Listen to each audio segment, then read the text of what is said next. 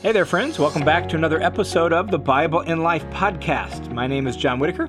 I am super grateful for you. Glad that we can be together here on the Bible in Life. Our goal, our heart on the Bible in Life is to provide what I like to call blue jeans theology. And what I mean by that is down-to-earth Bible teaching that's in the language of everyday life, set in the context of everyday life, so that you and I can follow Jesus right in the midst of our everyday life. So I'm super glad you're here. If this is your first time listening to the podcast, special welcome to you. We started last week a new series where we were looking at some reflections out of some of the key stories from the book of Acts, and we're going to continue that on this episode. But before we jump into that, just a reminder that I have a free ebook on my website that I believe is super helpful to you for reading the Bible well. It's called Bible in Life, and it gives 10 practices for hearing and heeding the Bible. That is, hearing means reading it well so you can understand it in its original context, its original setting, as well as heeding. That is, putting it into practice in your life. And what are some things we can do to kind of absorb it into our inner being so that we can be transformed by the Scriptures? Because the goal of the Bible is not merely for us to know it, it's also for us to live it. So that's available at johnwhittaker.net. Just scroll down a little bit. You'll see the place to put in your name and email address. You'll get free access to it there. Hope that's helpful to you as you seek to study the Bible for yourself and grow in your faith and relationship to Jesus. All right, let's jump into the story that we find in Acts chapters 3 and 4. On this occasion, just to summarize the story before we look at some reflections, here's what happens.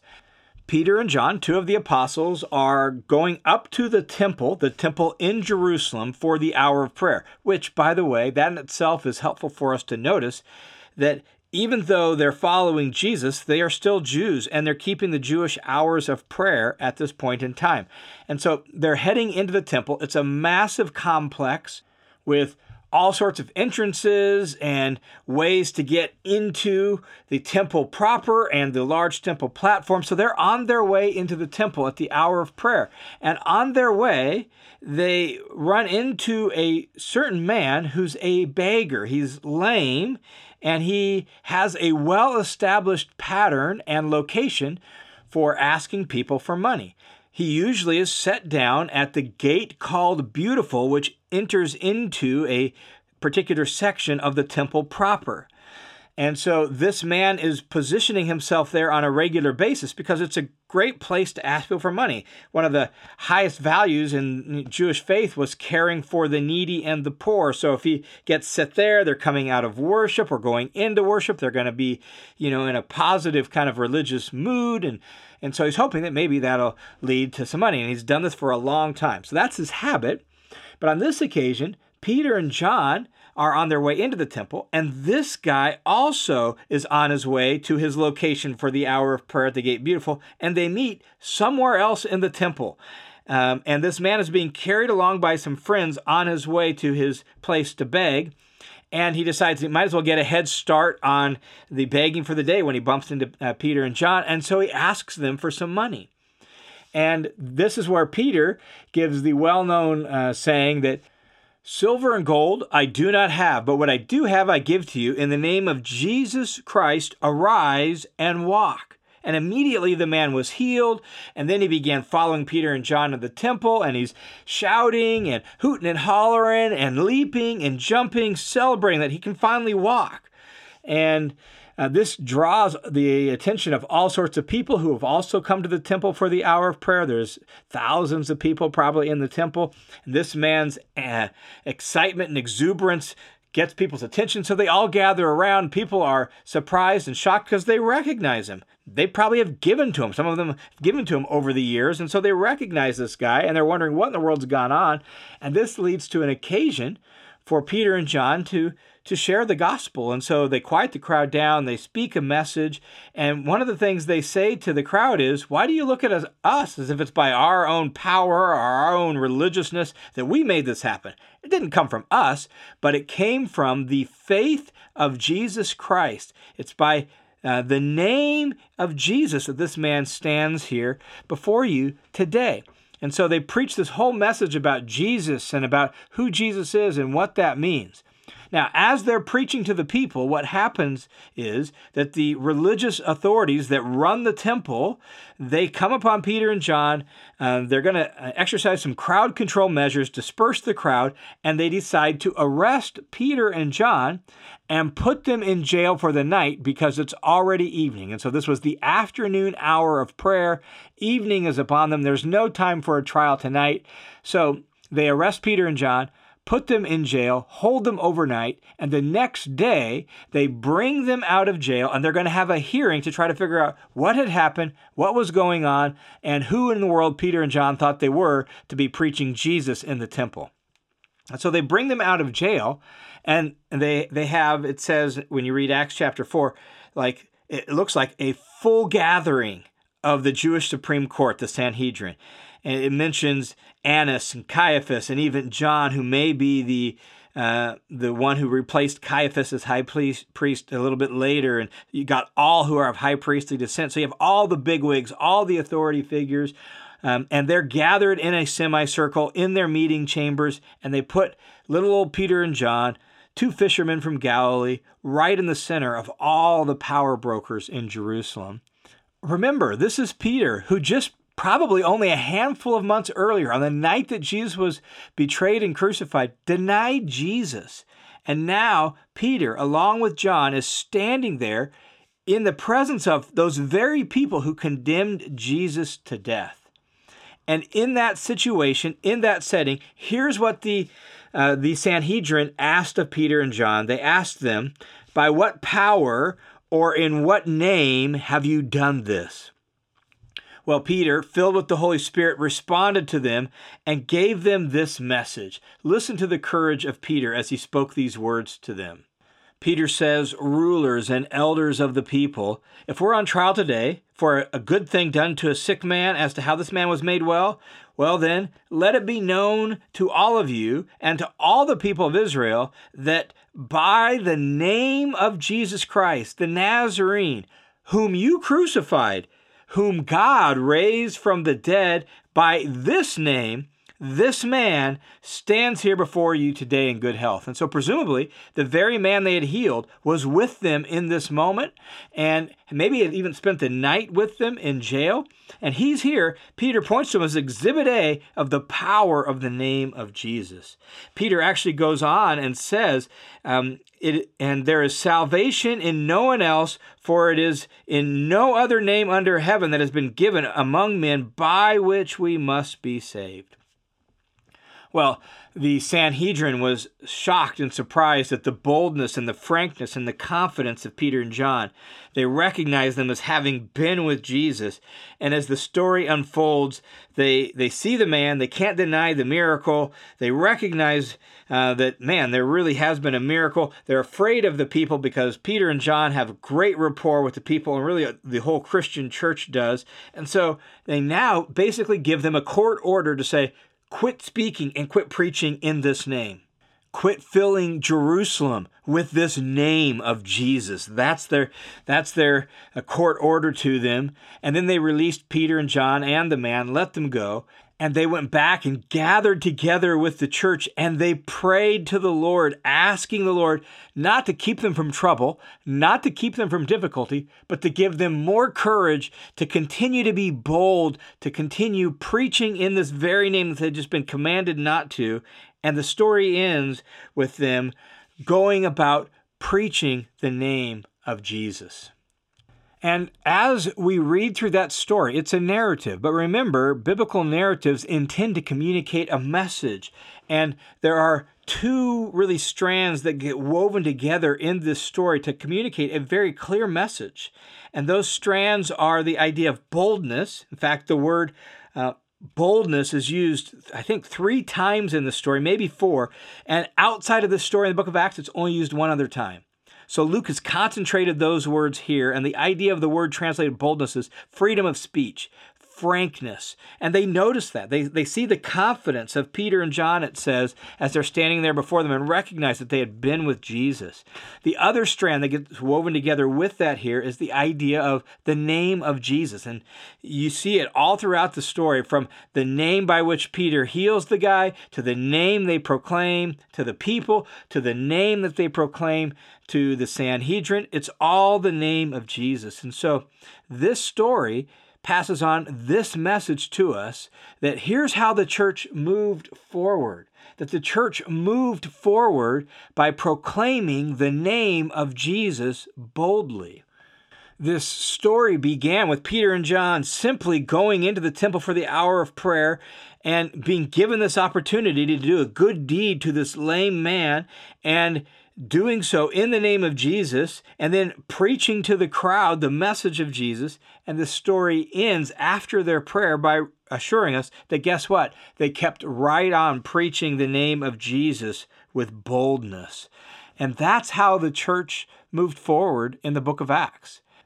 In fact, I think you get a heart of that boldness when you listen to Peter before the Sanhedrin. Remember, he's standing just months after Jesus had been crucified by these very people. And he's standing before all the power brokers in Jerusalem. And Peter says to them, we cannot stop speaking what we've seen and heard. That's what gave them boldness. They were completely convinced of the resurrection of Jesus. They knew that Jesus was the Messiah. They knew that he was risen and ascended and sitting at the right hand of God. And as a result, they were so convicted that they had great boldness in their message. And if the church today wants to progress as the church did in Acts, then we must learn to be bold and proclaim the name of Jesus, just like we see Peter and John doing in this story. That their message was not how great their church was. Their message wasn't about all the good deeds they did in town and about how, they welcomed the poverty-stricken and all that into their family and how they were taken care of. They didn't preach that. Maybe at times they drew attention to that, and that itself gave their message credibility. But when they stood to preach, what they preached was Jesus and his resurrection. And they proclaimed that with confidence and boldness. And we need to learn that. In fact, what we really see in this story is a combination of a couple things. A deed done in Jesus' name, a good deed, like compassion, done in Jesus' name to a lame man, led to an opportunity to preach, and they seized the moment in both cases. They didn't shy back. They didn't cower away. Their compassion led to their proclamation of the name of Jesus. And what I see in that is really the epitome of Christ-focused, Christ-centered living. They met a man on the street who had a need. They met that need, and then they responded to that need from Christ, which led to an opportunity to share the story about Jesus. And they did that when the opportunity arose. And it gives us a glimpse, I think, of how the Lord was adding to their number. They were going everywhere, meeting needs in Jesus' name, and proclaiming Jesus in the wake of doing so, because it gave them opportunities to do that. And it reminds me of a little book that I read years ago, not a real well-known book. Maybe back in the day it was somewhat popular, but it's largely forgotten. But I think it's a really important and helpful book on what it means to be a church and how the church is meant to operate in the world and how we're meant to progress. The book is entitled Love, Acceptance, and Forgiveness. And it really tells the story of a particular church and how that church began to think about what does it mean to do ministry and how are we going to be a church who is a force for good in the world. This is what he says. Let me read you a little excerpt, summarize some things from one little section of this book. It says, in the church as a force, the pastoral leadership is also constantly endeavoring to facilitate the ministry of the members. Rather than doing all the ministry themselves, they facilitate the ministry of the members. This means that the pastor carefully avoids usurping that ministry. He doesn't do the work for all the people, but he involves the people in doing the work for themselves. Well, then he goes on to tell a little story of what happened in his church as he began to try to live this out. He says, a man asked me to pray for him about a new place to live because he was living in an apartment complex, and he just felt a lot like the Lot in the city of Sodom. The apartment complex was so full of immoral people that he just wanted to move somewhere else. And he actually says, our church had resources to buy an apartment complex and to have an apartment complex for all the believers, but we didn't think that was the best idea to do it. And so when this man asked us to pray for him, I met with him, I asked him, I heard a situation, I listened to him, I said, how about this? How about instead of praying for a new place to live, how about we pray and we seek the Lord and figure out how in the world could you be an example and a force for good on the Lord's behalf in this apartment complex? Well, he says in the wake of that, he soon began to discover that there were a lot of people in their church who were living in apartment complexes that felt the exact same way. Many of whom had been praying for a new place to live. And so he gathered them all together and he cast this vision. Rather than praying for a new place to live, how could we have such a case of Christianity, such a case of Christ, that would become an epidemic in these apartment complexes where we live? Let's pray, let's fast, let's seek the Lord and figure out what he says to us. And so they did. They began to fast and pray. And he said at first, the people were like, well, you need a staff member to come down here and lead some Bible studies. And no, we're not going to hire any more staff. The staff's not going to usurp this ministry from you. Then they thought, well, maybe you're telling us that we need to go, set up a pulpit down by the pool on Sunday mornings and preach a sermon to the people. No, that's not what we're saying. So they began to fast. They began to pray. And all of a sudden, people began to get a vision for how they could just, in natural, ordinary ways, point people to Jesus where they're living. And so he said to them, that's all I'm asking you to do is simply to be open for business. Now, what does that mean for you? How can you be open for business as a servant of Christ here? Well, one fellow, he says, decided he should write out his testimony and post it on the bulletin board in the apartment complex.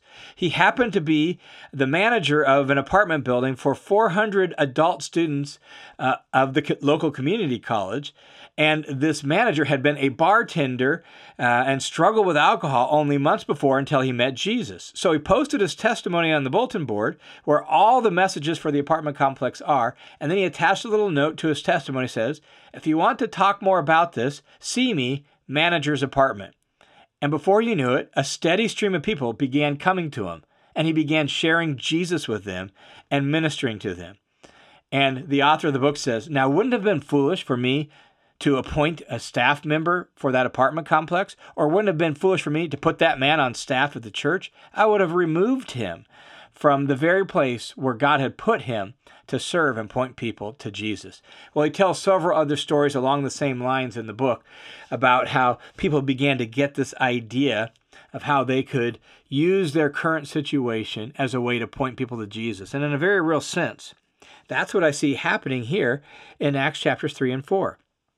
Peter and John are just going about their day. They didn't plan on doing a miracle that day. They didn't plan on preaching necessarily a sermon to the gathered crowd at the hour of prayer in the temple. They certainly didn't plan on spending the night in the jailhouse for the Sanhedrin, nor standing before the Sanhedrin the next day and sharing the gospel with them. But all those things came about because they were open for business. And as they went into the temple, they ran into a man who had a need. They met the need in Jesus' name. That led to them preaching the name of Jesus before the people and before the Sanhedrin. And that's the way the early church moved forward. You can read about it all throughout the records of the early church, where women in the laundry were chattering with other women about King Jesus and the gospel, men at the gymnasium or the public bath chattering about Jesus and the gospel. They simply gossiped the gospel, as one person has said, as they went about their life and made relationships with people in their culture and in their context. Now, the world we live in might be in some ways very different than their world, but I think it's a good challenge for us to reflect on how could we simply live our life in such a way that we're open for business, we're ready to serve people in Jesus' name, and then when the opportunity arises, we're ready and prepared to proclaim the name of Jesus boldly right where we live on a daily basis. I find that incredibly challenging for me personally, something that I feel like I need to maybe really revisit and pray more fervently about, asking the Lord to open my eyes and opportunities. And I hope and pray that you'll join me in that as well, so that we, like the early church, can be people who simply share Jesus wherever we go, in whatever way we can, with whatever opportunities and skills the Lord has given us in the context of our everyday life. Hey, thanks for tuning in to this episode of the Bible in Life podcast. The Bible in Life is a listener-supported, crowdfunded Bible teaching ministry that includes this podcast, the listener's commentary, some online courses, and a number of other things, by which the Lord is bearing good fruit all around the world. And so thanks a ton to those of you who make this ministry possible by your generous support. And if you want to join a team of supporters, you can do so by going to johnwhittaker.net, clicking the Give button. It'll redirect you to a page at World Family Mission, where you can set up a one-time or a recurring monthly donation. Thanks in advance for your support. May God bless you for it. I look forward to talking with you all next week.